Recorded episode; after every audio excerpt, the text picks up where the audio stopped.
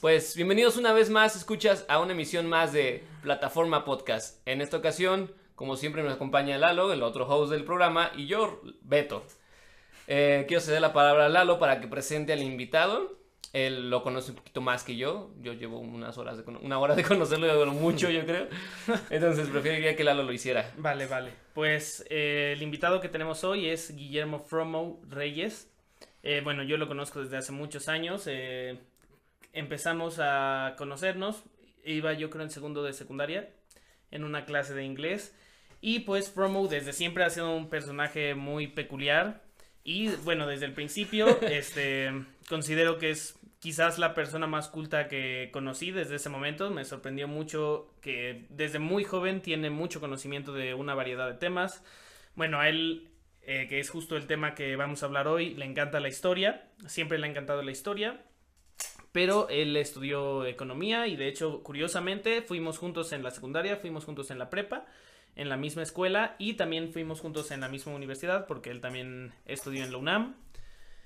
Eh, Así que bueno, pues eh, quiero que nos platiques, Fromo, eh, cuál fue el tema que escogiste. Bueno, también decir que yo le pregunté a Fromo cuál era el tema que quería tratar. Sabía que a él le gusta mucho la economía y la, y la historia. Pero el tema que me comentaste fue la historia como creencia. Así que quiero que nos platiques por qué escogiste este tema y a qué es a lo que te referías con la historia como creencia. Primero yo creo que un hola no estaría de más porque está bien acelerado este vato. Este, y si quieres decir algo más que faltó en tu presentación, adelante. No, pues creo que dentro de todo estuvo bastante completa, sí. Que, quisiera agradecerles aquí la invitación. Siempre es interesante participar en este tipo de proyectos. Es importante romper así el oligopolio comunicativo. Pero pues bueno, Sí, como dije, Lalo, Lalo ya se encargó de dar muy bien mis pormenores, al menos los que, los que importaría saber. Y pues bueno, yo elegí el tema de la historia como, como relato, como creencia, muchas veces personal. Me... Pues bien, Lalo no miente cuando dice que uno de los temas que más me han gustado, pues desde que me acuerdo, es la historia. Pero pues llegó un momento en que me dije, bueno, hombre, ¿de qué te vas a ver ¿de qué te va a servir o le va a servir a alguien en algún momento conocer tantos detallitos así, sobre todo de un solo lugar en un tiempo que hace muchísimo que pasó, ¿no? y bueno, en eso creo que sí me echó bastante la mano la economía porque sí me, me creo que me enseñó bastante pues cómo es que tantas de las tantos de los hechos que pues muchas veces se considera muy Carla Tomás Carlailianamente pues hechos de una sola persona pues no son en realidad sino productos de bueno, de muchísimas circunstancias, ¿no? Pero más importante que eso todavía es cómo se pretende ocultar toda esa complejidad en muchos casos, o por lo si no se oculta, se olvida, pues tras un manto de, de bueno, en muchos casos heroísmo, de una nobleza intrínseca a algún sector o persona, ¿no? Estos discursos usualmente son hechos varios años después de sucedido pues el acontecimiento que les dio lugar y pues usualmente van encaminados a justificar el ejercicio de algún poder, independientemente de qué tan benévolamente se, se ejerza. Pero sí, eso es lo que quiero tratar hoy. Como, como la historia se utiliza como discurso, sobre todo justificativo, para no solo para cuestiones políticas, sino también personales incluso. Cierto. Muchas veces la, la, la historia se traduce en, en frases que mm. el ser humano repite nada más con tal de legitimar su, propio discurso, ¿no? Sí, de repente, algo curioso que, que me di cuenta es que cuando uno lee algo, sobre todo cuando uno lee algo por primera vez, dice, caray, hombre, qué lógico, qué, qué razón tiene este sujeto. Ajá. Pero precisamente es casi un ejercicio medio esquizofrénico. Primero escribir y en ocasiones incluso leer, ¿no? Porque uno entonces solo toma una visión y como no tiene ninguna otra visión le parece tan buena, tan buena, que pues no le parece necesario tomar otra, ¿no? Ese es mi truco, bien. No leo nada, güey. eso, eso, es maravilloso, porque ahí es lo que dice, entre, entre menos leas, más daño te va a hacer lo que leas. Así que si no lees nada, no hay problema. No, pero eso es cierto. Sí, creo que lo que dices es especialmente cierto para lectores eh, primerizos. Sí, primerizos y poco experimentados. Y pues yo creo que por eso eh, las prepas públicas a veces son lugares de radicalización. bueno, también tiene mucho que ver cuando uno es joven, todo le parece Bueno, las, las prepas de cualquier tipo. O sea, yo creo que... Todas. Sí, todas. Sí. Yo creo que en general, pues, uno cuando lee sus primeros textos, en especial, pues, de filosofía o de ciencias sociales, pues sí, por lo general... Hay que trabajar mucho para ir quitándose esa visión unidimensional que, que llega de leer algo bien expuesto, como dices. Híjoles, no, no quiero meterme personal, voy a hacer una- un comentario que me tocó vivir. Cuando yo estaba en la prepa, yo vengo de una prepa que únicamente se enfocaba en físico-matemático, en la rama físico-matemático.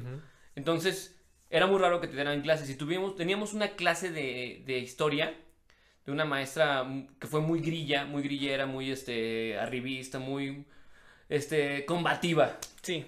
Y me encantaba su clase porque precisamente nos dio toda la, la- la- la teoría y toda la, la historia de que hubo en México, en, México moderno, y cómo hubo, cómo se reprimía todos estos, estos tipos de levantamientos. Pero al mismo tiempo ella era muy autocrítica de lo que ella hizo de joven y de lo que vivió, y así que nos decía, lean esto, pero piensen que ocurrió esto y por qué ocurrió. O sea, como que ella ya tenía esa idea de que eh, era joven. Sí, Sí, eh, fui joven. eh. Sí, yo igual, eh, por ejemplo, cuando... Sí, yo todavía soy joven y muchas veces ya me he dicho, era joven, ingenuo. Sí, claro.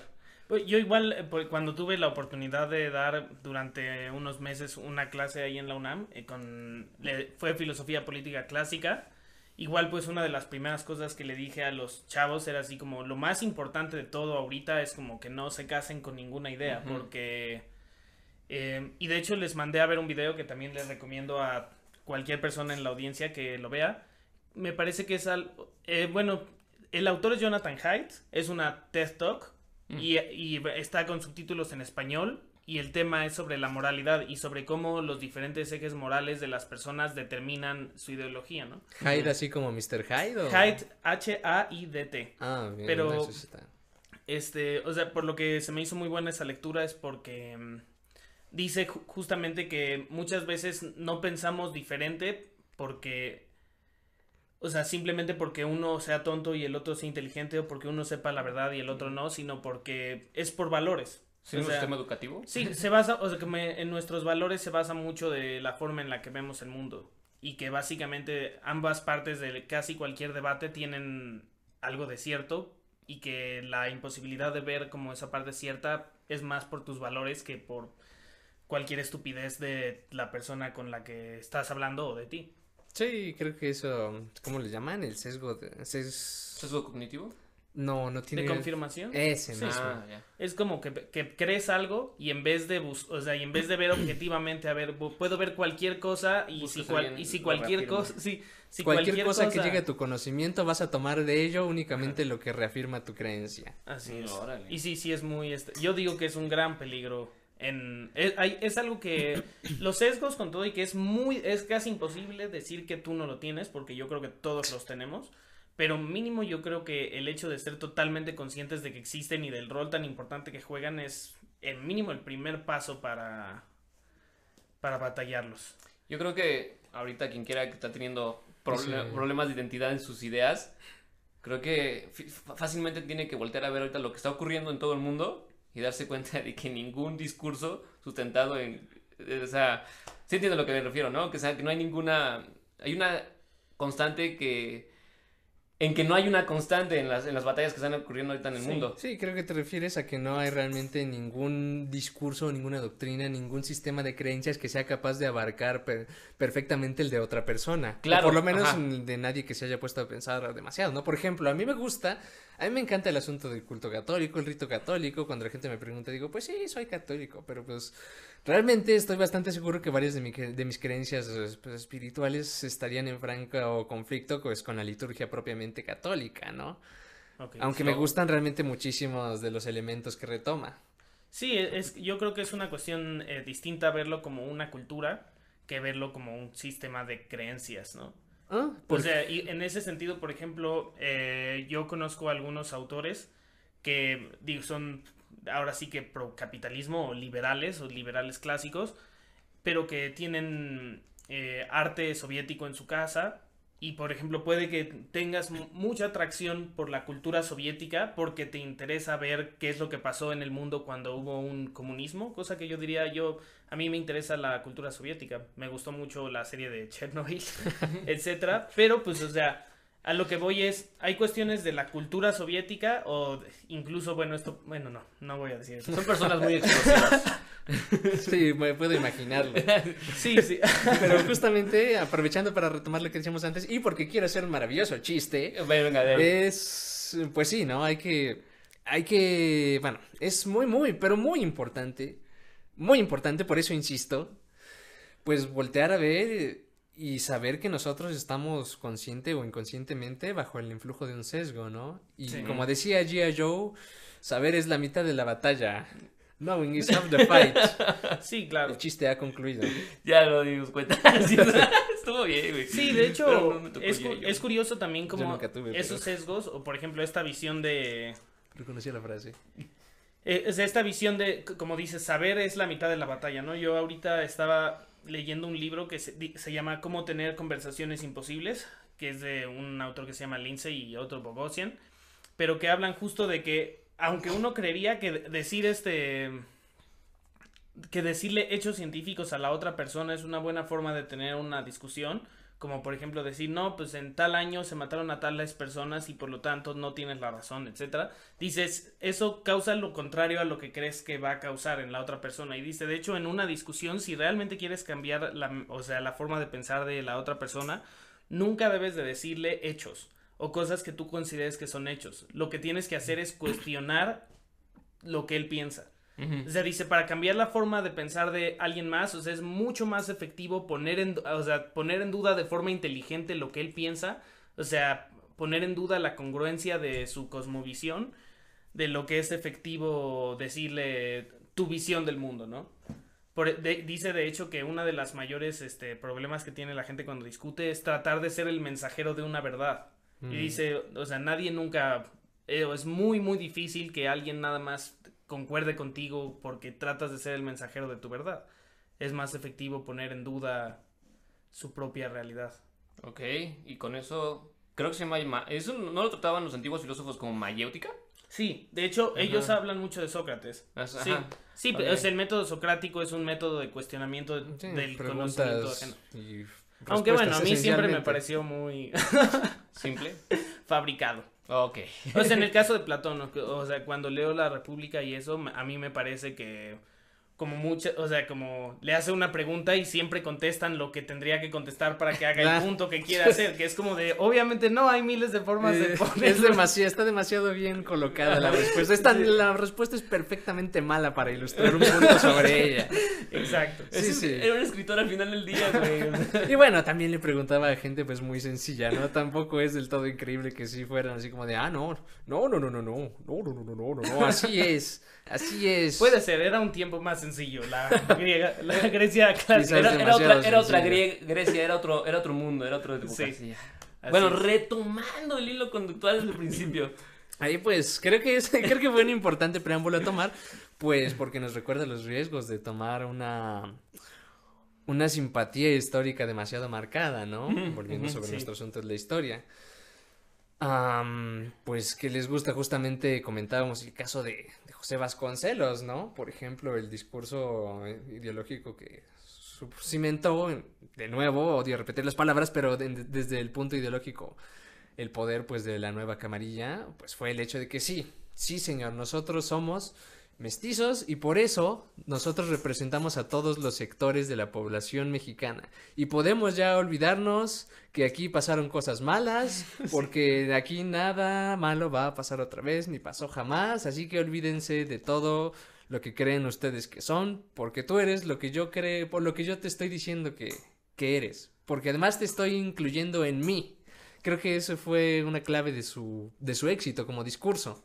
Sí, Incluía, no excluía como habían, se habían manejado hasta entonces muchísimos discursos, sobre todo en una sociedad estamentalizada como era la del México del siglo XIX y, de, bueno, básicamente de todo el Sí. México anterior. Y a mí, por ejemplo, a mí eso me, in- eh, me interesa también lo contrario, ¿no? Dejando claro que creo que estamos de acuerdo aquí que lo que hay en el problema con eso, o sea, ya sería otro tema decir cuál es mejor, como qué narrativa no, es no. mejor. No. No, Quizás bueno. puede haber muchas narrativas y podríamos tener una conversación de cuál le conviene más a México, cuál es mejor, pero digamos el problema que tenemos aquí en este momento es que hay una simplificación inherente como hacer eso, ¿no? O sea, decir esta es la historia Mm. y por lo tanto vamos a actuar así, ¿no? Y por ejemplo, yo veo del contrario, como por ejemplo lo que estábamos comentando es de la carta que pidió López Obrador a el rey de España. Ese es el tema que quería llegar. Maldita sea, ya lo- No, pero te la contamos a ti. pero que, digamos, eh, también tiene como esta cuestión de ustedes llegaron y nos, eh, y nos conquistaron, ¿no? Hicieron no algo... es palabra clave. Sí, hicieron algo terrible, exacto. Nos, nos es palabra clave. Y digo, yo también quiero que nos des tus comentarios de qué piensas, por ejemplo, en el sentido de que, pues, nos, o sea, es muy dudoso decir que puedas hablar de un nos considerando que, pues, eres mestizo. O sea, es, y es de este, y también algo que es importante, pues, que la historia fue mucho más compleja que eso, ¿no? O sea, sabemos muy bien que tal vez los principales artífices del derrocamiento del imperio azteca, pues, fueron, este... Los tlaxcaltecas. Los- Fueron bueno, montones sí, de, pueblos, o sea. Y también, o sea, lo cual tenía sentido porque había habido una subyugación histórica durante algunos cientos de años por parte de aquel imperio sobre los demás. Bueno, creo que no llegaba a cientos, pero eso, eso es circunstancial. Sí. Pues sí, creo que volvemos al asunto de, de tomar de tomar una simplificación, ¿verdad? Porque, bueno, es muchísimo más fácil rastrear ancestría, pues, a un montón de gente que sabes que existieron y que tiene la conveniencia de vivir en el mismo lugar, que vivió en el mismo lugar en el que ahora vives tú. Así que, ergo, es natural pensar que de algún modo estás relacionado con Sí, ellos, eso ¿no? tiene que ver lo del Y territorio. bueno, de ahí a, te- a- a realmente decir, bueno, si mi abuela provenía de tal región, pero hablaba tal lengua, entonces podemos suponer que realmente no provenía de ahí, sino que venía de otra, entonces, pero esa región no tenía realmente este tipo de contacto, entonces mi relación con el imperio mexica como descendiente de la señora tal, pues no, ¿quién diablos hace eso? No, ¿Qué, nadie. qué, qué pérdida de tiempo, por Dios. Sí, claro. Entonces, pues, es realmente un... No solo es... No solo es más conveniente, no solo es más fácil, sino que políticamente es, es siempre mucho más agradable Redituable. sentirte Sí, parte, sí. bueno, sí, redituable, desde Redituable, luego, sí, pero a nivel individual Sí, ahora, Claro. pues uno siempre se siente maravilloso cuando está incluido en algún, en algún colectivo, Sí, incluso si es el un- de un colectivo que ha sido oprimido o vencido, ¿no? Sí, cla- y por ejemplo, yo lo que creo que contestaría esa parte, que yo tal vez tampoco estaría tan opuesto a ello. O sea, los que, lo que contestarían muchos eh, esta simplificación de decir, bueno, pues nosotros nos identificamos con el pueblo mexica, ¿no? Que también dicen que pues México tal vez tiene una tendencia a que muchas personas de la clase alta prefieren siempre identificarse con España que con México. Yo leía- A mí eso también es algo que digo en lo personal y digamos para mostrar que tal vez no es por una cuestión de sesgo político, de que no deberíamos de identificarnos con los españoles porque yo prefiero No, y ese clásico de, ah, no, sí, es que no podemos identificarnos con los ganadores por, y por eso no hacemos nada y la selección no gana partidos. Sí, exacto, de es que como no sé, como tenemos la opción de identificarnos con los perdedores o con los ganadores y como nos identificamos con los mexicas, de ahí este no, la psicología colectiva mexicana, ¿no? Digo, tampoco me gusta eso, porque siento, pues sí, que ambas son simplificaciones.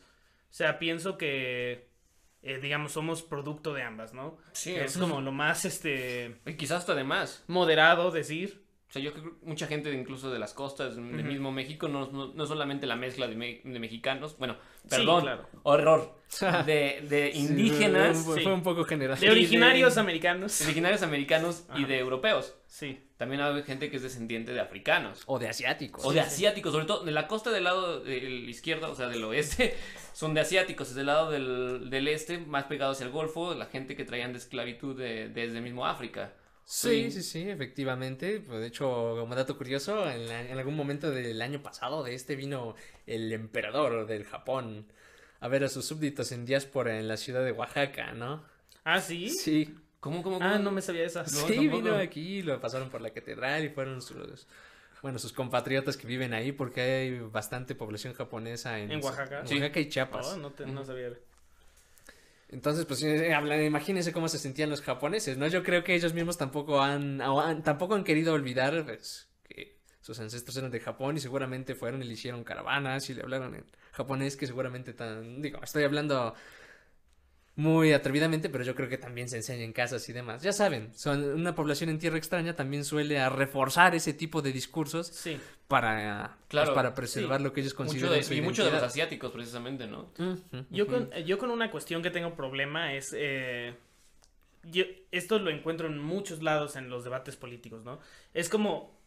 te- eh, la gente te muestra evidencia que hay más pecados, digamos, del otro lado de lo que están haciendo. Digamos, si ellos son de izquierda, los identifican en la derecha y te dicen, y por lo tanto debemos de también sobrereactuar de nuestra parte, ¿no? Sí, Y yo, sí, y yo siempre pienso que, bueno, ¿y qué tal si mejor tratamos de juntar a la mayor cantidad de gente en un pensamiento razonable y moderado? Mixto, moderado. Entonces, en ese sentido, por ejemplo, identifico que la gente de izquierda, o bueno, la gente que... eh, Yo creo que esta cuestión de pues, identificar con los mexicas, digamos, como viene desde el mismo López Obrador, pues es un discurso que ha tendido más a la izquierda y por lo general eh, se considera que el discurso de identificarte con los españoles, pues es algo que pues suelen atribuir más de a la derecha, creo ¿no? que También está simplificando, creo, ahí. Sí, Justamente es lo que iba a decir, sí, para sí. evitar sonar justo como la gente que, que intentamos probar que se equivoca, pues sí, estamos utilizando términos pues que son fáciles, Sí. más fáciles de usar, ¿no? son términos maleta, como le decimos. O sea, no, no sí. sirven realmente Mira, como... de aquí vienen. Bueno, digamos, independientemente de la izquierda o la derecha, la gente que piensa que eh, identificarse con los eh, indígenas, digamos, y la gente que piensa identificarse con Europa. Y muchas veces la gente que piensa que es mejor identificarse con Europa es porque piensa que en, en México pecamos de identificarnos con el otro lado, ¿no? Y Ajá. viceversa. La gente que se identifica con la parte indígena piensa que los mexicanos pecamos de querernos identificar con la parte europea. Y yo pienso que hay algo de razón, o sea, en, en ambas partes, en el sentido de que pues ambos pueden tener sus propias consecuencias, tanto positivas como negativas, ¿no? Ok. Ah, Depende de tu ideología. Pero en ese sentido, pues yo justo sería como de la idea de que debería de generarse una visión más moderada. Más o sea, sintética. no pensar que como. No pensar que como el otro lado se sobrepasa en cierto sentido, entonces la para. Para poner la balanza correcta, ahora nosotros nos vamos a ir hasta el otro lado. Ciertamente, ahora me hiciste pensar en una cuestión también muy importante. Pues como dijimos son términos maleta, ¿verdad? Pero algo tienen de, de Sí, utilidad, ¿no? algo. Algo, incluso algo de verdad. Por ejemplo, yo me ponía a pensar, ¿por qué, por ejemplo, en una, en otro país como Colombia o el Ecuador, pues prácticamente, bueno, más bien como Venezuela, el Ecuador es un caso muy, muy especial, como el Perú, así que vayámonos con esos dos. Esos dos países que están al norte de Sudamérica, Venezuela y Colombia, donde pues casi no se escucha de un, de un discurso indígena, ¿no? Entonces preguntemos, ¿por qué? Si había también una población indígena que también tenía sus modos de vida, etcétera, ¿por qué en México tienen tanta resonancia? Porque en otros sitios no. Bueno, yo digo que una, eh, eh, dando una respuesta de lo que yo creo que eso podría ser, y creo que también tiene que ver con el texto que leímos también un poco para prepararnos, que es el de Orbe Indiano, pues yo creo que tal vez en Perú y en México son los más fuertes, porque de hecho las culturas que estaban aquí eran las más fuertes, y tal vez es de la misma razón por la cual en Estados Unidos no hay un sentimiento nativo americano eh, considerablemente poderoso. Es porque aquí sí tenemos la noción de que llegaron y destruyeron una cultura viva y con una tradición amplia y con eh, una cosmovisión Es la tan- interesante. Lo tangible de los hechos. O sea, podemos caminar y, ca- caminar, ¿eh? caminar y encontrar las pruebas de que aquí estuvieron y que venimos de ellos. Y todo lo que leamos entendemos que somos parte de. Sí, efectivamente, Ajá. son, son vestigios mucho más tangibles, ¿verdad? Pero ahora, volviendo de ahí a, a cómo esa, esa visión, esa, esa cercanía con el mundo pretérito, pues tuvo, tuvo un impacto político, ¿no?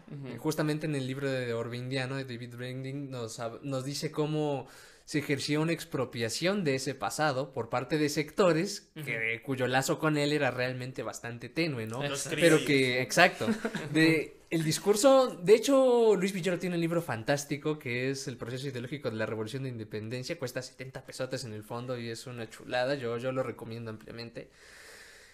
Muchas veces he llegado a escuchar que dicen, no, pues no, la independencia no tenía un, un discurso fuerte, porque no, ellos sabían, todos sabemos que ellos no eran los descendientes de los príncipes allí de la náhuac. Sí. Pues no, evidente, y ellos lo sabían. Estoy bastante seguro que ellos también estaban conscientes de ello.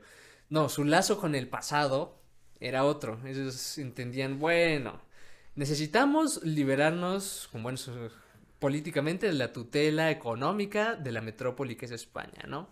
¿Qué antecedentes tenemos para eso? Bueno, aquí no siempre vivió España, aquí vivían otras personas que no eran realmente, pues, de los nuestros, pero lo que tenemos en común con ellos es que vivían sin España. Nosotros queremos vivir sin España, existe un lazo entre nosotros, ¿no? Sí, pero y además eh, una herramienta. Digo, eh, está eso, ¿no? Es un, eh, digo, pero eso es como una visión más utilitarista, bueno, como más no, pero o sea, lo, política. lo más divertido viene después.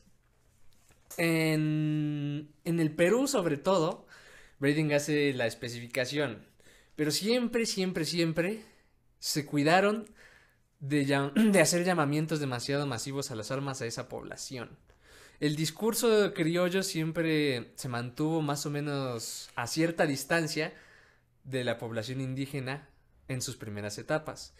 En México, ese, discurso pues tuvo que hacerse más general debido a las necesidades políticas, sobre todo las necesidades de ejércitos y por ende, si haces extensivo ese llamamiento a la, pues a la masa, pues sí, en ese caso sí era plenamente oprimida, indígena de México, pues sí iba a haber una respuesta violenta y enorme, como en efecto la hubo. En Perú siempre se cuidaron de ser mucho más mesurados en el uso, bueno, en el llamamiento a, las armas mediante ese discurso político. casi casi era de, pero no mucho que no se lo crean de a de veras.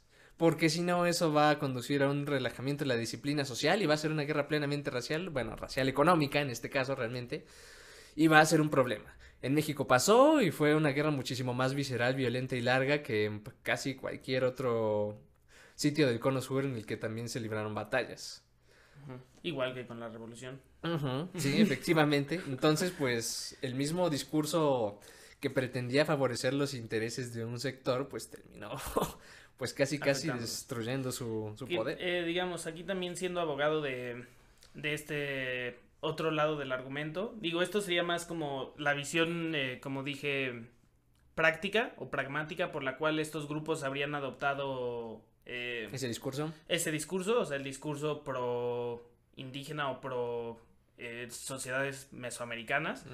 Pero yo creo también tiene que ver con el hecho de que pues los españoles o la gente, los realistas, pues estaban a favor de un régimen eh, español eh, comandado por la corona, etcétera, y las personas que realmente tenían una conexión directa con esa cultura pretérita, que eran las sociedades indígenas, pues ahora sí que tenían una, una relación directa con ella. Y eh, los únicos que tenían una visión holística pues eran las personas que estaban lo suficientemente educados como para conocer en buena medida la parte eh, digamos realista o lo que podría ser el discurso realista de eh, lealtad a la corona y por el otro lado también tenían la suficiente educación para haber leído a Díaz del Castillo y sí o sea que entendían su lazo con de las casas y todos los diferentes escritores que pintaron este mundo fantástico que era Mesoamérica. El uso de ese discurso era más que necesario, no había otra opción. Sí, y también a lo que voy es que tiene sentido que hayan sido ellos, eh, más allá de una perspectiva de poder, o sea, también tiene como un sentido lógico que ellas hayan sido las personas que pudieron realizar ese discurso. Y sí, como dices, ya viéndolo desde la parte eh, política, pues ese era el discurso que tenía que ser. No podía ser el discurso bueno, en realidad nosotros queremos ser europeos y aquí, pero pues ninguno de ustedes va a pelear por los europeos, entonces pues les damos esto para que piensen que estamos de su lado y vámonos todos a pelear, ¿no? y digo, también pensemos, ¿qué habría sido si en efecto el discurso hubiese sido netamente europeo, verdad? ¿Por qué no, ¿por qué no nos, exacto, ¿por qué no hubiera jalado? ¿Por qué no, no, por qué aún hoy realmente nos cae mal quien dice, ah, no, yo soy plenamente europeo. Eh, Cuando no es europeo. Quedémonos con esa pregunta para hacer el corte y regresando lo respondemos. Pues continuamos, eh, retomaremos la pregunta que se quedó al final del último bloque, que no la puedes repetir. ¿Por qué no hubiera, por qué no era entonces funcional identificar el discurso con la parte europea de la, pues, con la parte europea y por qué probablemente, muy seguramente creo yo, no funcionaría hoy día tampoco como aglutinante? Ok. Y, eh, voy a hablar de actualmente, ¿va? Sí. ¿Por qué no?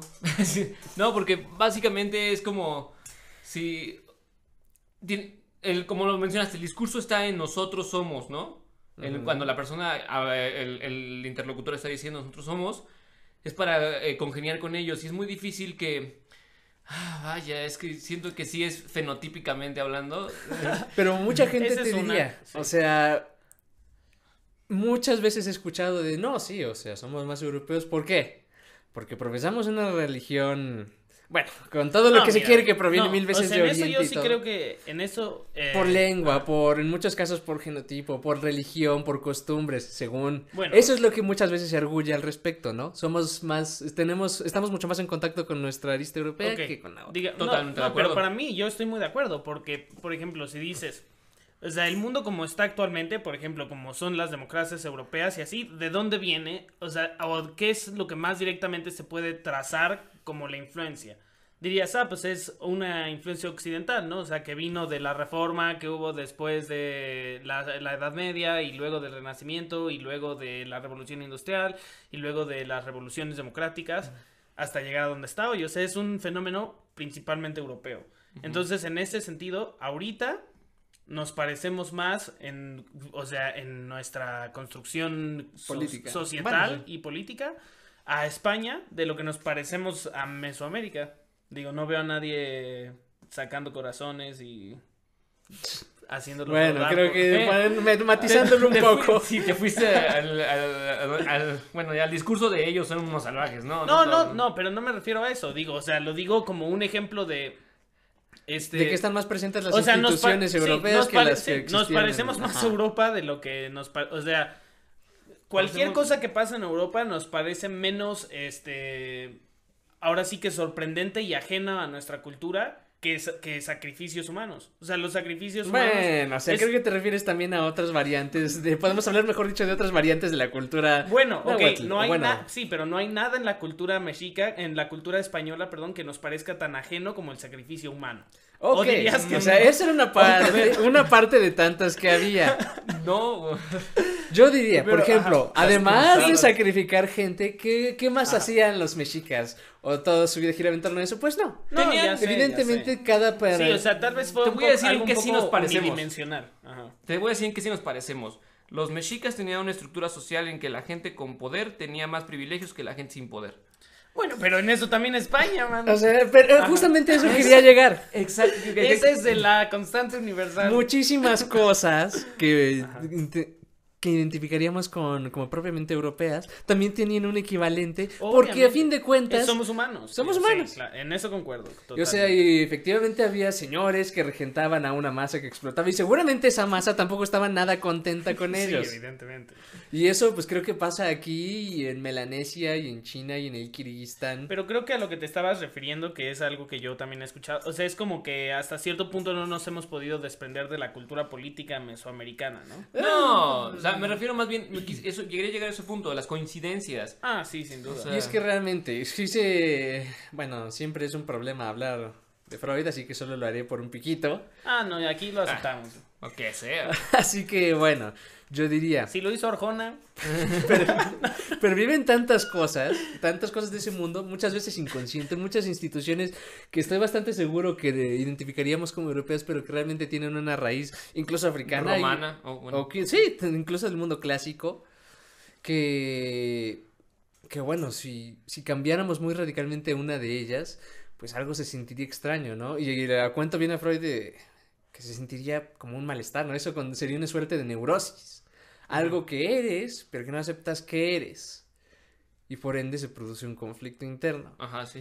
sí, sí. Así que, bueno, realmente creo que hay muchísimas, muchísimas supervivencias de- del mundo pretérito que no, de las cuales no estamos tan conscientes o que permean de una manera bastante profunda instituciones importadas y que la- las han convertido en lo que son. Te necesitaríamos un experto constitucionalista y de prácticas políticas, pero la verdad se me haría difícil que no encontrásemos esos... Sí, digo, o sea, yo creo que... Bueno, teniendo sí hay que muchas, son tan presentes, no eh, diría tantos resabios. Quizás sí había varias simplificaciones en lo que dije, o sea, considerando, por ejemplo, que, eh, o sea, diciendo que cualquier tipo de progreso que asociemos con el mundo moderno va a ser europeo. Pues claro, o sea, desde esa perspectiva, pues cualquier país actual va a parecer más europeo que ninguna otra cosa, porque todos Bueno, los países Si actuales- ignoramos Japón y Corea, dice.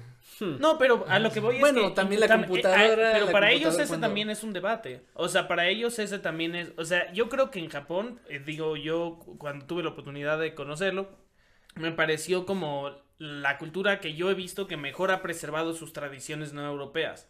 De todas las, tra- de todas las culturas no europeas. Porque que no los conquistaron, viejo. Bueno, este... También habría, yo la, más bien el pero que pondría sería qué tanto realmente Bueno, no, sí permean las instituciones. Sí los conquistaron y de hecho Ah, hace, sí. hace menos, güey. O sea, hubo ocho, ocho o siete años de Bueno, o sea, no llegaron y Bueno, sí, no, no, no, no es lo mismo, sí intentaron O sea, borrar y sí hubo algunos matazones, pero no fue una catástrofe demográfica y cultural comparable, realmente. Sí, no, de hecho, o sea, ahí, eh, digamos, con todo lo que se le critica a Estados Unidos, creo que fue una de las cosas, de lo que mejor le ha salido en su historia fue Ese experimento con el Japón. ese experimento con el Japón. Pero Le salió definitivamente, muy, muy bien. precisamente hecho, por ese sí, y experimento, de hecho, los bueno, resultados de ese más, experimento. Ok, ok, tú primero. Sí, diciendo wow, wow, wow, tranquilo, Sí. viejo.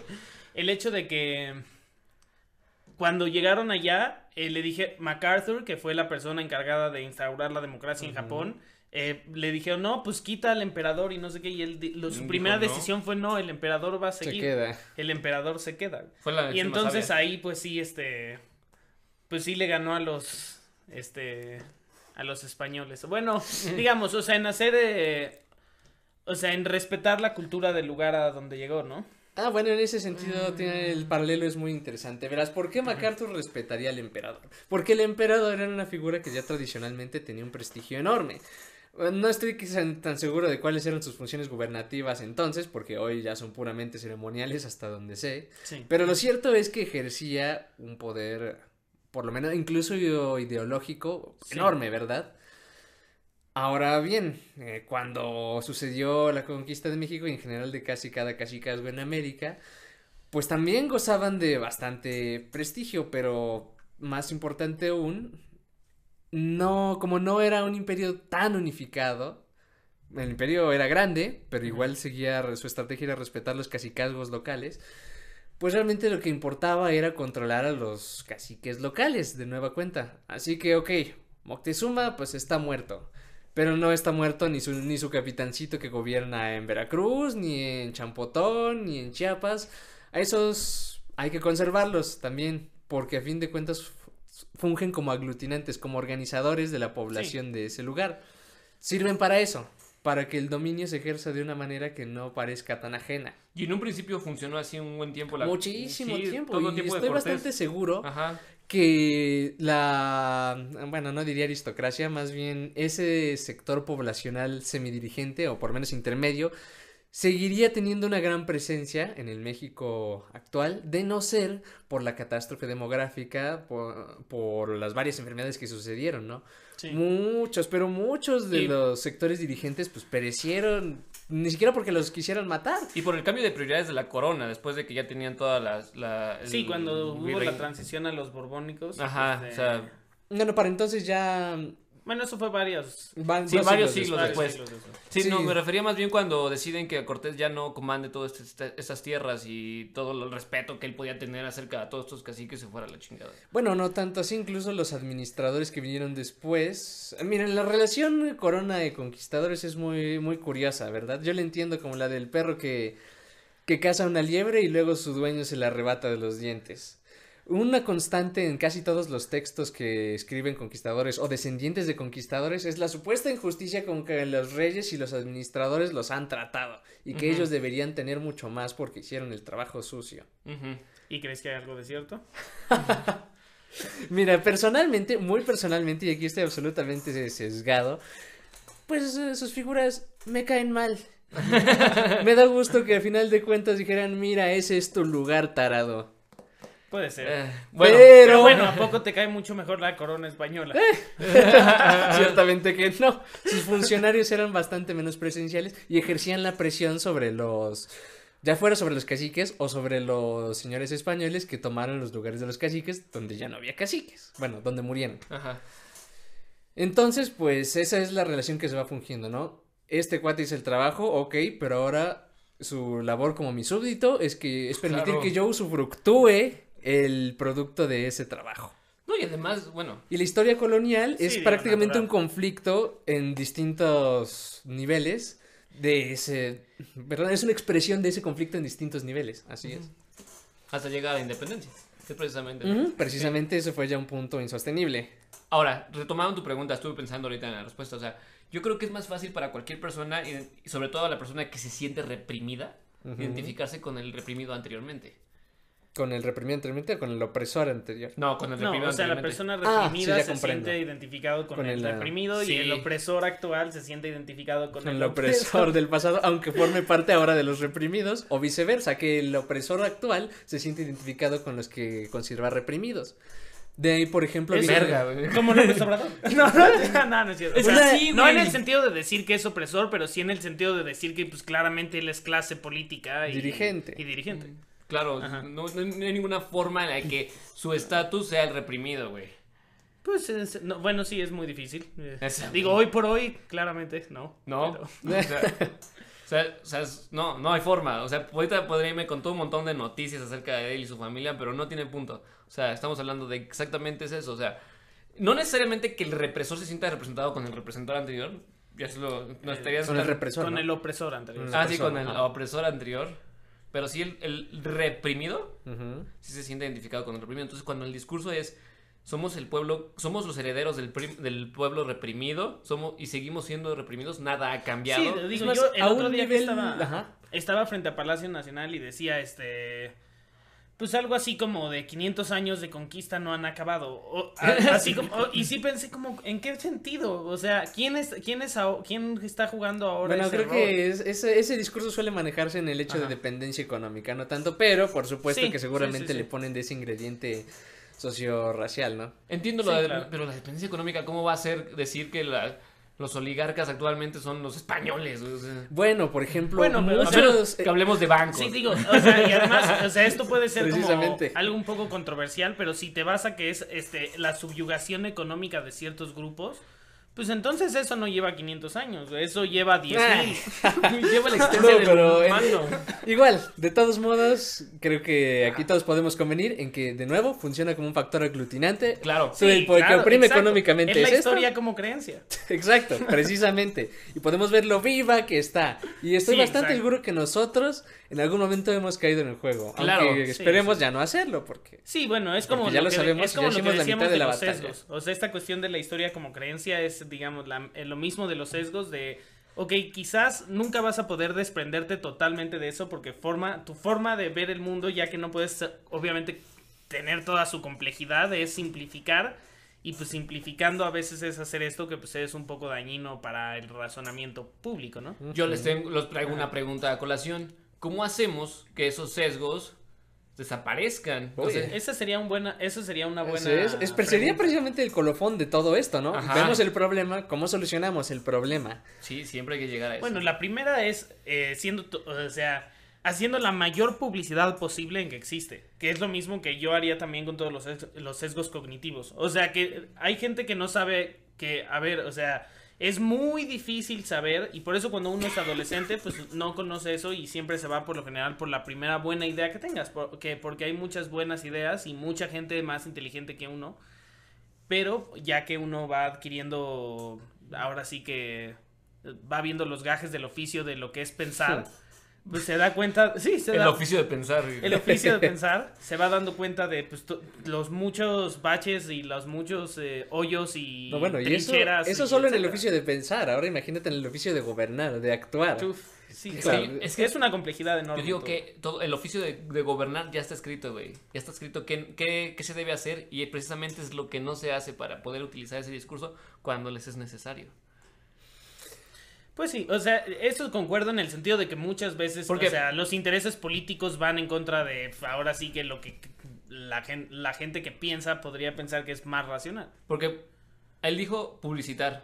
Publicitar que hay el sesgo, publicitar cuál Ajá. es lo que estamos haciendo mal para que la gente se diera cuenta. Eso básicamente es conocimiento. Exacto. En dar a conocer el conocimiento.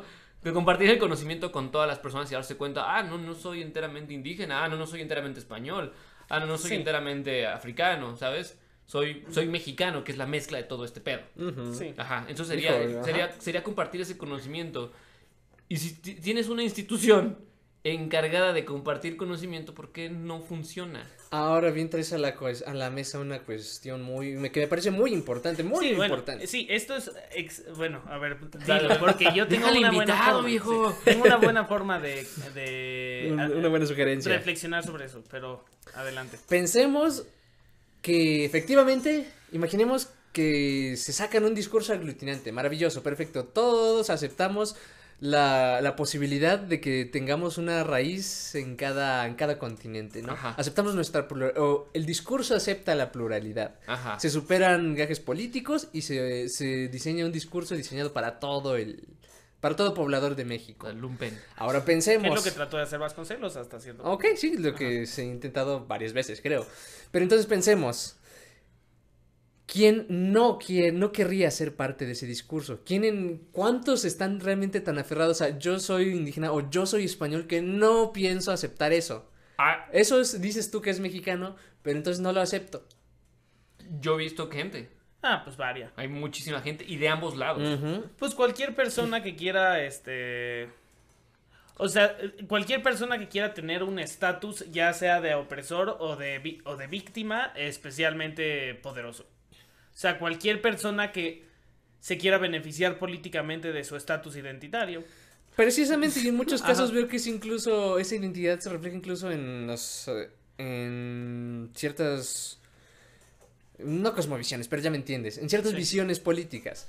Sí. Por ejemplo, en muchas, en muchas eh, marchas de estas marchas anti-AMLO que ha habido, sí, por ejemplo, me ha tocado ver así como de, bueno, no, no me ha tocado ver, estoy mintiendo, la verdad, yo pienso bastante que Ajá. ellos expresamente con esa acción dicen, no quiero ser parte de este proyecto de nación, Ajá. no quiero. Ajá. Sí, sin duda. Y Ajá. ciertamente, dentro de los, de los intereses económicos que los separan del régimen actual, deben existir también ciertos resabios ideológicos de la clase de la que hemos estado discutiendo. Sí. Gente que efectivamente, pues siente que el México actual, pues es... Debe ser algo totalmente desvinculado de su pasado. En cierta medida Mm. es la idea, es una idea utópica, ¿no? Es el ideal del liberalismo que dice, no importa Sí. quién eres ni de dónde vengas. El humanismo y el liberalismo. Pero por otro lado, también cuánta de esa gente que piensa Sí, eso por- se va por- por ese... yo ahí- por sí esa veo una parte del diferencia. racionamiento. Ahí sí veo una diferencia en el sentido de que, por ejemplo, tú dices, no los he visto decirlo, pero lo intuyo.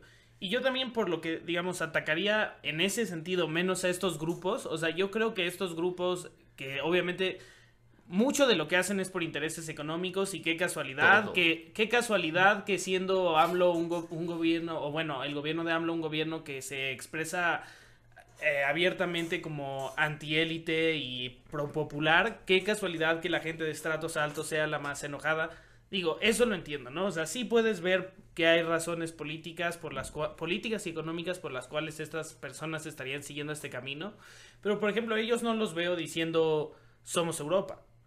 O sea, sí los veo, o sea, como que o sea, eso sí me enseña un poquito cómo ya se ha decantado este lado, porque la gente que quiere ser neutral es la que es acusada de, De ser europeos. de- de estar siendo político. Pero al final, o su política es ser neutral.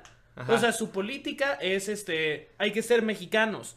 O sea, su política es no es que no, no querer que se no querer que se exageren las victimizaciones. Voy. Y, es, y es- y creo, que, creo que es difícil. O sea, creo que es diferente no querer que se.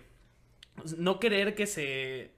O sea, que se realcen las victimizaciones a querer ser opresor. O sea, al final, alguien que quisiera ser neutral querría que la victimización no tuviera tanta importancia. Totalmente de acuerdo. Y en cambio, alguien opresor querría, o sea, querría reafirmar el estatus de las víctimas como víctimas y querría colgarse de eso. No, o sea, creo Sí, que sea, mucho... ah, ok. No, o sea, lo que voy es, o sea, alguien realmente supremacista sería alguien a quien le beneficia que las víctimas sean víctimas. Porque querría pre- porque querría generar el discurso de que alguien es superior que otro alguien y si son las víctimas cómo no vamos Y a bueno, ser ¿en qué momento un opresor se ha, se ha asumido plenamente como tal? Ha dicho, mira, yo aquí estoy sobre ti y así tiene muchas que veces. ser. Ok, En pero la verdad es que yo suelo... en el nazismo No, pero o sea, allí Ajá. siempre tenían el lado azucarado de, Sí. mira, yo estoy sobre ti, pero es que te quiero ayudar. Cuando Sí, acabe sí. que cuando acabe mi trabajo aquí, tú vas a vivir tan bien como yo, vas a pensar No, los tan nazis bien no. como yo. Bueno, no, los Sí, los nazis nazis fueron no. una excepción total, ¿no? La idea pues, de la conexión española, pues yo No, te voy a, a comprar la o sea, entrada al ejemplo, los cielo. A ver, a ver, a ver. japoneses- o sea, los japoneses también tenían esta idea de pues, a Japón va a ser el dueño del universo. Sí, bueno, o sea, eso sí, para que veas son los extremos más Sí, pues sí. Mira, trágicamente caricaturescos. de lo Pero que- no es la norma, digo yo. Sí, no es la norma. De lo que estabas diciendo. Sí, o sea, se puede enmascarar el, eh, digamos, la supremacía en el no querer que sean víctimas, pero también es algo que pues pasa como por una lectura de mentes que no sé qué tan preparados estemos como cultura para asumir. Pero bueno. Híjoles. eh, lo que quería decir es exactamente lo que estabas diciendo. Lo dijiste tan rápido, dijiste unas ideas que no me dejaste incluirla. Ajá. Eh, cuando alguien trae el discurso de yo so- nosotros somos la víctima y él, él, él, que él es neutral, él es el opresor, es precisamente porque yo la víctima, creo que to- utilizando la, la historia como una frase, todo, el león cree que todos son de su condición. Entonces yo creo que yo al radicalizarme como la víctima, él que no está radicalizando ser víctima, es el opresor. Sí, yo, yo creo que hay algo de puede tenderse así como el clásico argumento Illuminati, ¿eh? No como de, ah, Sí. no crees en tal cosa, O sea, eres mira, parte de o ellos. sea, Solo eres exactamente, parte de su exacto. estrategia más sofisticada. Sí, o sea, que lo que yo tiene veo, o sea, lo que no yo son- es veo- una simplificación del discurso horrenda y que no Sí, vea todas es las... una simplificación. Pero lo que yo veo que, o sea, lo que ellos piensan es como, que, claro, al poder le conviene la neutralidad. O sea, yo creo que eso es lo que ellos te dirían. O lo que yo he entendido como de la, Ojalá- digamos, de la no. perspectiva interseccional en general. O sea, como tanto en todas las dimensiones de identidad, sea raza, género, eh, nivel económico. O sea, es como de, claro, tú, que- o sea, tú piensas que lucha, o sea, que ser neutral te hace como humanista y te hace liberal, pero realmente nada más estás apoyando a las este, instituciones de poder que han preservado el poder de los grupos dominantes durante siglos. Bueno, creo que eso es una acusación que se suele hacer siempre a casi todo punto medio, ¿no? Por ejemplo, en las guerras los pacifistas siempre son, ah, no, tú eres un traidor porque estás Sí. diciendo que nos rindamos y demás. Sí, exacto. Eh, eh, eh, Lo dijo, lo describió, lo, eh, lo describió perfectamente. Sí, sí, Sí. hay mucho de eso. Pues bueno, pero eh, yo lo que iba a responder respecto, Fuck. para regresar a lo inicial, lo que iba a responder respecto a la pregunta de por qué no nos podemos identificar con los europeos, pues yo creo que es porque, o sea, nos emancipamos, o sea, sabemos que históricamente nos emancipamos de lo europeo. Así es. Y entonces teníamos que hacer una construcción independiente de identidad. No te puedes emancipar de algo diciendo somos iguales, somos ellos, nada más nos emancipamos de ellos. O sea, es como si los, de- o sea, los de Cataluña tienen que pensar que ser catalán es completamente diferente a ser español. Si, pero, qui- si quieren, si quieren lograr su independencia. Claro, pero, o sea, No pueden decir, o sea, somos igual en 80% de las cosas, pero este 2% importa muchísimo para mí, así que, o sea, no pueden ¿qué decir. tan de acuerdo estás con ese discurso? Eh, pues, o sea, ah, no, es, es muy difícil. Tú. Es muy difícil Eh, porque yo no, creo que no, aquí... no, o sea, sí tendría que ser un, un rastreo tremendamente minucioso y acucioso de tus propias fuentes y ponerte a pensar, mira, si yo pertenezco a tal colectivo, ¿qué elementos acepto como tales del mío? Pues no, no funciona, no, no es la razón Sí, política. Es que creo que en el momento en que, como dicen, nos emancipamos los europeos, nos volvimos mexicanos, güey. Pero entonces ser mexicano es una parte de ser, es una manera extraña de ser europeo. ¿O cómo? Es que sí. O sea, no, somos No, mexicanos. somos, eh, te- no es ninguna de ambas. pues, o Ajá, sea, es, es- es- es simplemente ser mexicano, o sea, es simplemente tener características que comparte con el mundo de diferentes formas. Es decir, ¿cuántas veces no vemos el claro ejemplo ahorita pasadas las fechas que la ofrenda se conforma de estos elementos? Y estos elementos vienen de Asia, estos elementos vienen de Sudamérica, estos elementos vienen de Europa, estos elementos vienen de la, de la región de aquí, del... Ok, me acabas de dar una, una gran idea, ¿no? Acabas de engendrarme una excelente, bueno, yo creo que es una excelente sugerencia. Cierto, es, somos mexicanos, pero lo que más nos convendría, convendría abandonar es la pulsión de decir somos propiamente europeos o somos propiamente de aquí. sí, totalmente. Somos una Sí. cuestión totalmente independiente y nuestros Pero mira, antecedentes es- importan pero no yo definen. creo que este tema es... muy- Importan sí. pero no definen. Yo creo que este tema es muy complicado Porque, por ejemplo, decimos, este, no nos gusta la historia como creencia porque siempre tiene una simplificación, ¿no? Y en eso concuerdo, ¿no? Pero, por ejemplo, ves la historia de la humanidad y ves muchos de los pueblos que han progresado, o sea, el pueblo romano, el pueblo judío, o sea, y sí ves que tienen una narrativa de pueblo elegido hasta cierto punto, o igual, pues, Todos. digamos, los, los musulmanes, etcétera. y si nosotros nos pusiéramos a hacer una Pues la evaluación en su de... momento los mesoamericanos. Nos pusiéramos, digamos, a hacer una evaluación contemporánea Así de lo que significa ser mexicanos. Pues estoy seguro de que tenemos una noción que casi, casi, o sea, para nosotros sería natural de decir lo que quiero decir de lo que es ser mexicano. Obviamente no es toda la basura que tenemos ahí escondida debajo del mantel. O sea, no quiero decir, ah, sí, ser mexicano es miles de traiciones entre, este, traiciones, pragmatismo político, inestabilidad durante siglos. Y este. Acabas de decir- Y narcotráfico. Y actualmente narcotráfico a que niveles capitaliza insultantes. empresa- empresas supuestamente legítimas. Acabas de decir O- algo ajá. importantísimo. O sea que tendrías que, o sea, a lo que voy es, ok, no nos gusta la simplificación de la narra- de la creencia de la historia como creencia, pero es un poco necesaria. Entendemos, o sea, exacto. O sí, el mundo necesita héroes. Y también Sí. villanos, o sea, por ejemplo, también, ¿por qué el mexicano, como mexicano, cuando se, cuando empieza todo esto de la, la historia de oro y el México moderno, empezamos a decir, a dejar de hablar de Santana, empezamos a dejar de hablar de Iturbide, de Huerta, güey. O sea, son mexicanos que hicieron cosas importantes en su momento, bueno, Huerta no, pero Bueno, Bueno, es fue importante, importante, sí. Importante, impo- pues, asesinar al apóstol de la democracia. Pretender militarizar un pero vaya, político. pero también tendríamos que tomar, o sea, re- retomarlo y decir, eso también es México, güey. Es como este meme que anda circulando, güey. ah, sí, ese es bueno. ¿Sí lo viste? El que Mm, les ¿cuál? mandé al grupo. El de que Ah, sí, sí, ya vi. El de- Sí, el del asaltante. Sí, lo voy a, pre- lo voy a poner en la edición. A, ver, a los que están viendo en Vale. YouTube lo van a ver. Pero, o sea, es parte de, o sea, tendríamos que Sí, tomar es eso. justo, pero bueno, a la hora de, Del de discurso. del discurso y de presentarse sobre todo ante el exterior, pues es perfectamente comprensible porque no lo hacemos. No, hacia el exterior y hacia el interior. O sea, Bueno, ya. Digo, o sea, evidentemente podemos decir, somos seres súper complejos en los cuales se engloba la maldad y la bondad. Claro. Pero pues, y yo creo que, eh, o sea, la verdad creo que es súper importante como humanos ver eso. O sea, ya lo decía Solzhenitsyn, que decía, este, la verdad y la... No, dice, eh, la bondad y la... eh, La bondad y la maldad es- eh, son una línea que divide el corazón de todo hombre, güey. O sea, básicamente en toda persona está el potencial de ser bueno y ser malo. Totalmente igual en todo país. Y yo creo también que Porque los países son personas. ya que estamos en un proceso de reflexión, o sea, sí es bueno decir, ah, digamos, es como un ser humano en el sentido de que pues, ha, ha habido muchas cosas muy malas y ha habido muchas cosas que podemos considerar muy buenas y es eh, bueno tener esa perspectiva, ¿no? Pero como creación de una identidad, es que nunca vas a superar el hecho de que la mayoría de la gente no tiene todo el tiempo del mundo para pensar. Efectivamente. Entonces se tiene que ir con, a ver, dame lo que me sirva y me lo llevo para...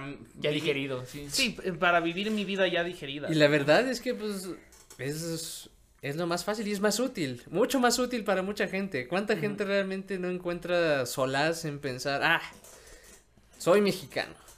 Digo, Sí, o sea, claro. quizás no es el punto capital de sus vidas, pero se sienten mejor a que fueran unos parias que no tienen ni idea de... Ni a qué pertenecen. sí. Bueno, otro corte y nos des- regresamos para una breve conclusión y nuestra despedida, ¿va? Vale. Órale. Ok, escucha, regresamos para decir adiós. Y bueno, para esta última parte, yo creo que iniciaremos con unas breves conclusiones de cada uno de los integrantes de esta mesa, así como finalizaremos con nuestro invitado. Ok, ¿quieres empezar? ¿Quieres empezar? Eh, empieza. Ok, creo que la conclusión que yo me llevo, híjoles, desde mi perspectiva, desde la persona en que probablemente aún tiene edad como para empezar un discurso con alguien, Ujú. es mi discurso es no soy la víctima y tampoco soy el opresor, soy en este caso soy una mezcla de diferentes facultades y situaciones que ocurrieron en esta nación, en esta geografía y eso soy, o sea, soy una ya vaya, me iba, me iba a meter por el lado de, globali- de la globalización y todo esto, pero sí, es simplemente eso, no ni simplificar el discurso, ni, ni quitar lo que no nos conviene, ni agregar, ni, ni aumentar lo que nos convenga para nuestros fines. Es simplemente soy, en todo caso, si fuese presidente, yo diría, somos mexicanos y entre los mexicanos hubo gente nefasta como Victoriano Huerta. y hubo gente increíble como Madero, ¿sabes? Eh, no- Sí. Dije, no, ¿qué vas a decir de Madero, viejo? No, no, no.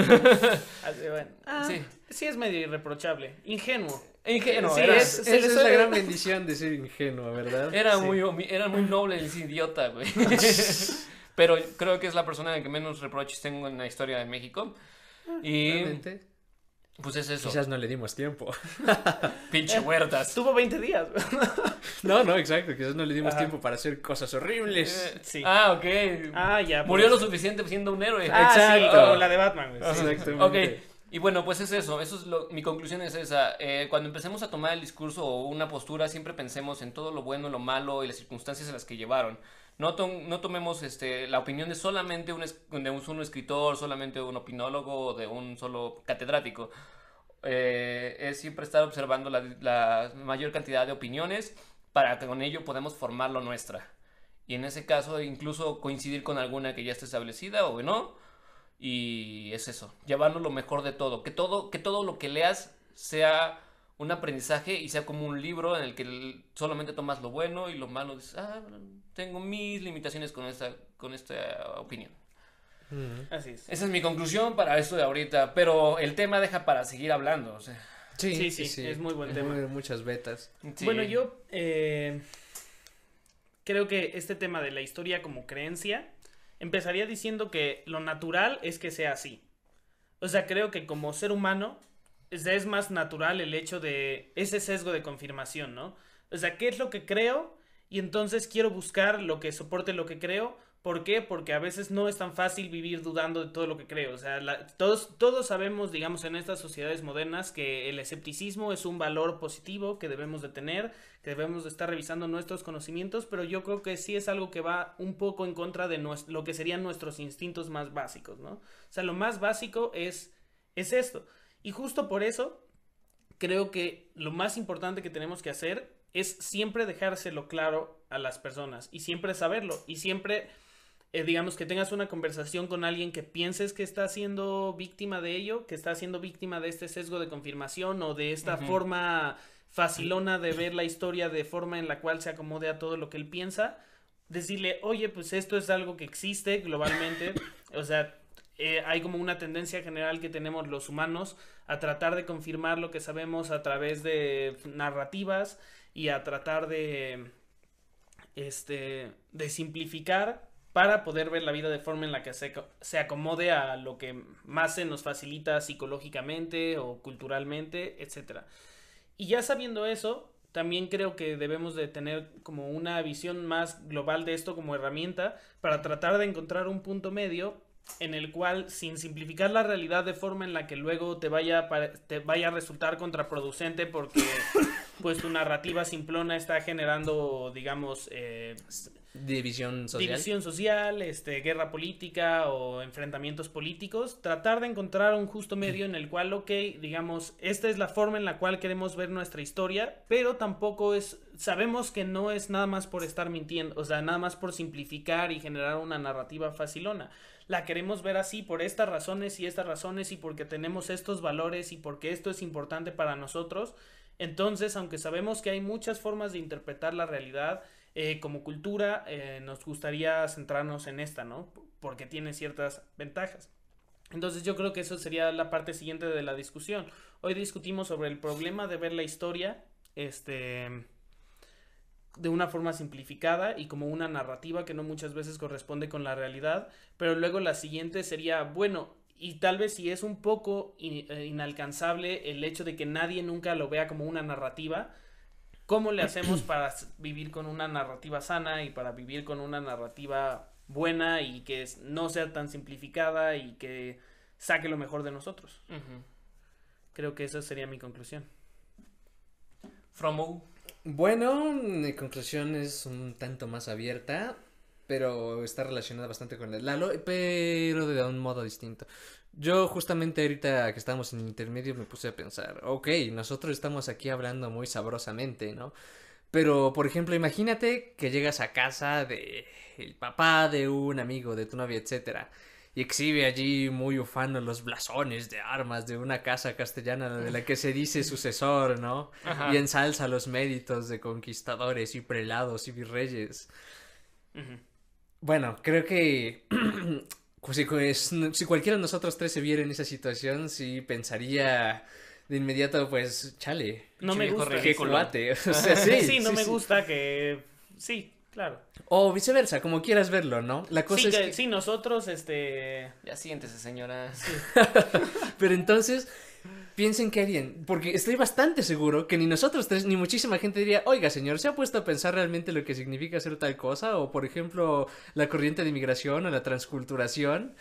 Pues Sí. no. Y- Digo, yo creo que por eso es por lo que nos gusta estos espacios. Porque a veces yo, digamos, sí he llegado a tener discusiones polémicas con familiares de mi novia o, digamos, algunas cuestiones que tal vez uno pensaría que es prudente no mantener hacerlo. diplomacia. Y yo, la verdad, nunca juzgaría a nadie por ser prudente. O sea, digo, entiendo que hay gente que dice como, no, pues tú si piensas algo, ok. Dilo. Una cosa es que si piensas algo, dilo.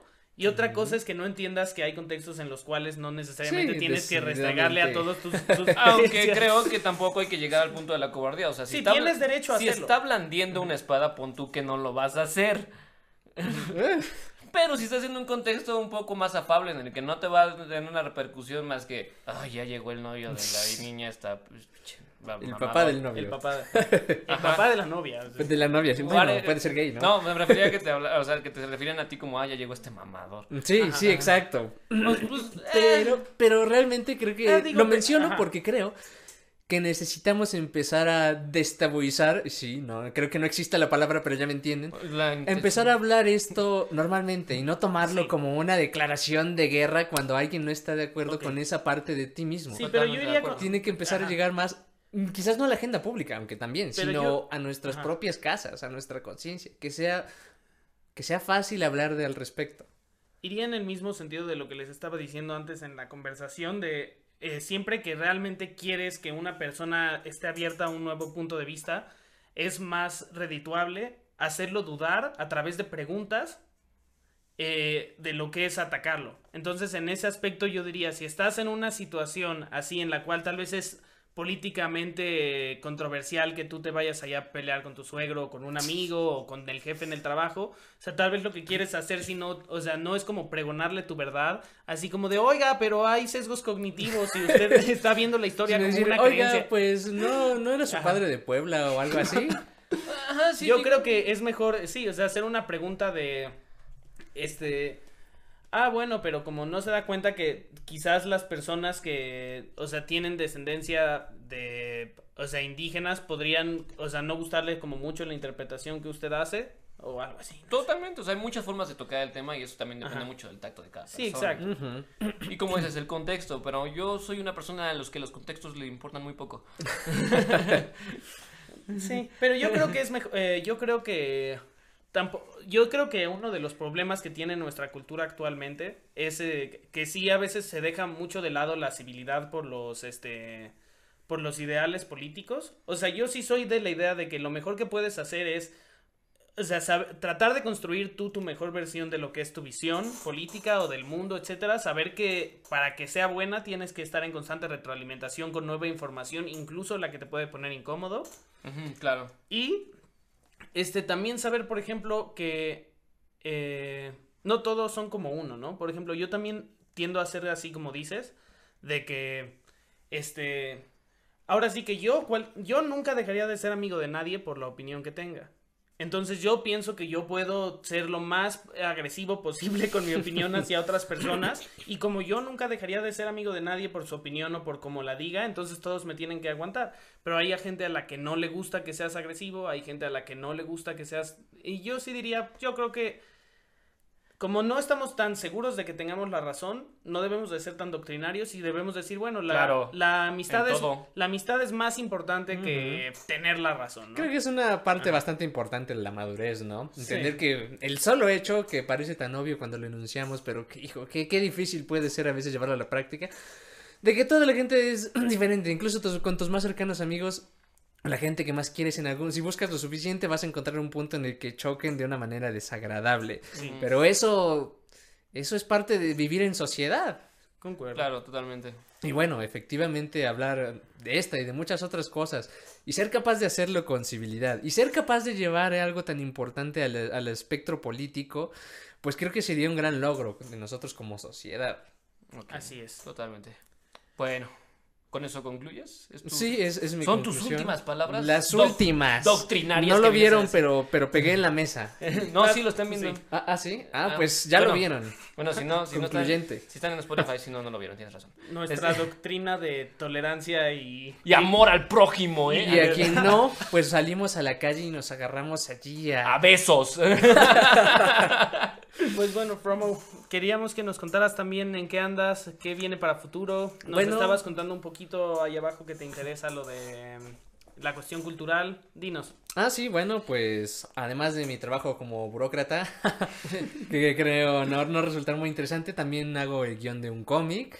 También estoy trabajando con, con un argentino que nos ilustra bien acá. Hemos estado un poco atollados, sobre todo porque no acabo de ponerme contento con lo que escribo. Es un cómic histórico so- eh, sobre Sí, la historia económica de América. Latina. Precisamente. No mames, qué chido, güey. Pero pues sí, está, está algo dificilito. Así que he tenido Y que reescribirlo. un también con Augusto estabas haciendo lo de... Sí, escri- escribimos recientemente una, una obra de teatro. Divertida, divertida. Ahí tal vez. Ya la veremos, la publicitaremos en su momento. Por supuesto que sí. Y además.